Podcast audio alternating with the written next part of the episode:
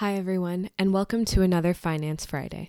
Today, Fridays are for IRAs. This episode is primarily geared towards teens and investing quite literally in your future. So let's get started.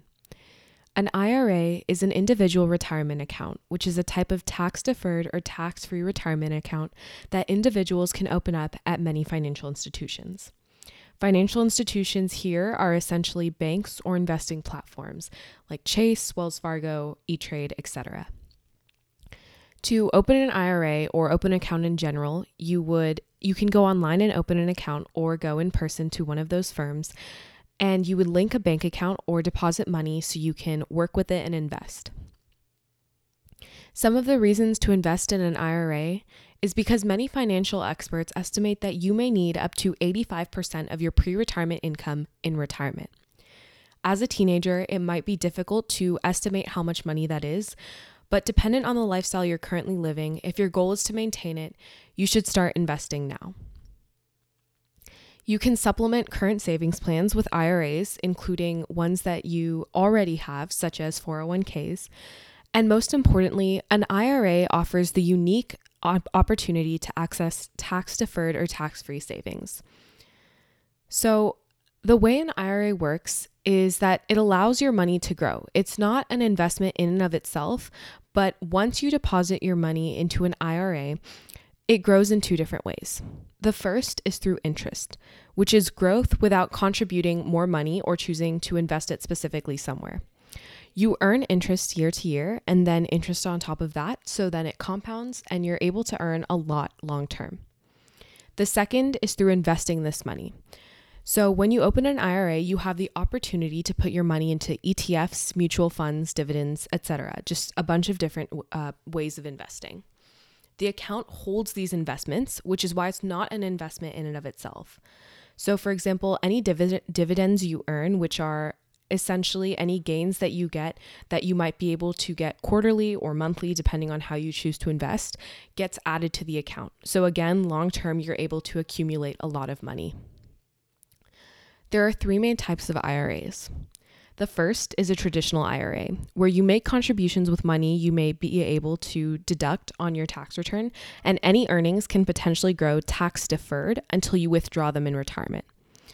So, one of the benefits of this is that when you're retired, you usually end up being in a lower tax bracket. So, when you withdraw the money, you end up paying less taxes.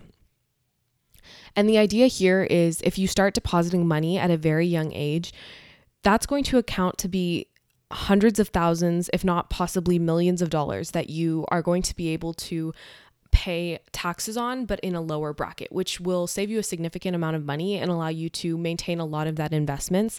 Versus if you invested right now and you tried to withdraw that money right now, you would be you would end up paying a lot more taxes just because you're still working and you're still uh, bringing in an income. The second type of IRA is a Roth IRA, which has become recently one of the most popular types.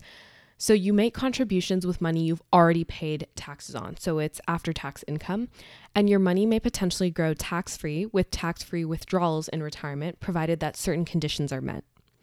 So, one of those conditions is that you can't contribute to a Roth IRA if you make too much money, which is why I really wanted to put it out there that ch- teenagers should begin investing now because many of us are still below certain income brackets. So we can continue to contribute steady amounts as we earn and save especially if your parents are paying for a lot of your expensive expenses right now.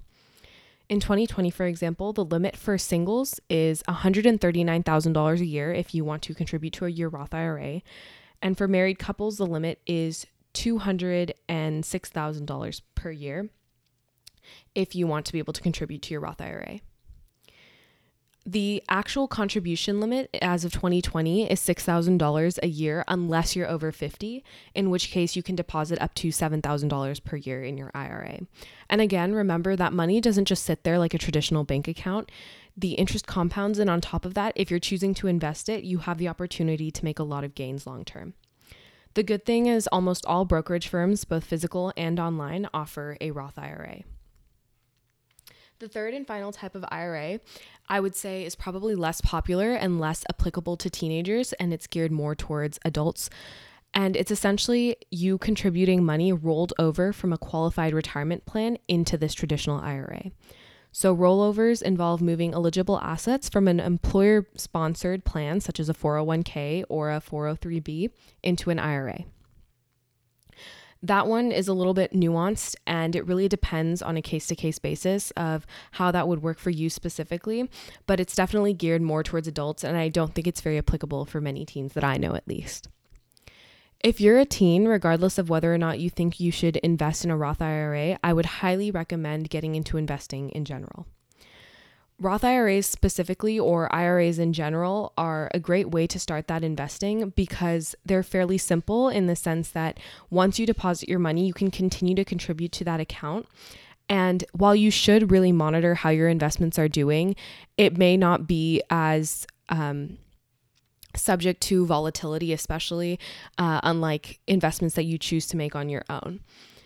You can add more now because a lot of us are in lower income brackets and incrementally add it add to it over the years. And hopefully by the point that you are making so much money that you can no longer contribute to your IRA, that's already it's already in a good place to where you're going to be able to withdraw from it after you're retired or after the age of 50 and really see all of the gains that you have actualized without having had to do as much work. Um, just throughout the years. And obviously, it's a privilege to be able to invest so much money, but it is a great way to make use of your savings instead of keeping them in a bank account that generates relatively low interest. And even as an adult, if you still have years left in your career, it's a great way to supplement your savings, especially if you consider a rollover plan. So that was just a little bit on this one form of investment that I thought was really interesting because it's one of those things that you really should try to take advantage of as soon as possible because it gives you the opportunity to build more over the years versus things like stocks don't really have an age limit or a income limit to how much you can contribute and buy. So I would highly recommend looking into an IRA if you're trying to find a way to invest your money. Overall, come back next week for another Fit Friday and look out for a finance tip today and another stock to look out for. Again, if you want any of the resources or information that I talked about in today's episode, feel free to DM me on the Instagram at nids.g and I'd be happy to send you the sources. I hope you all enjoyed today's episode and we will see you next week.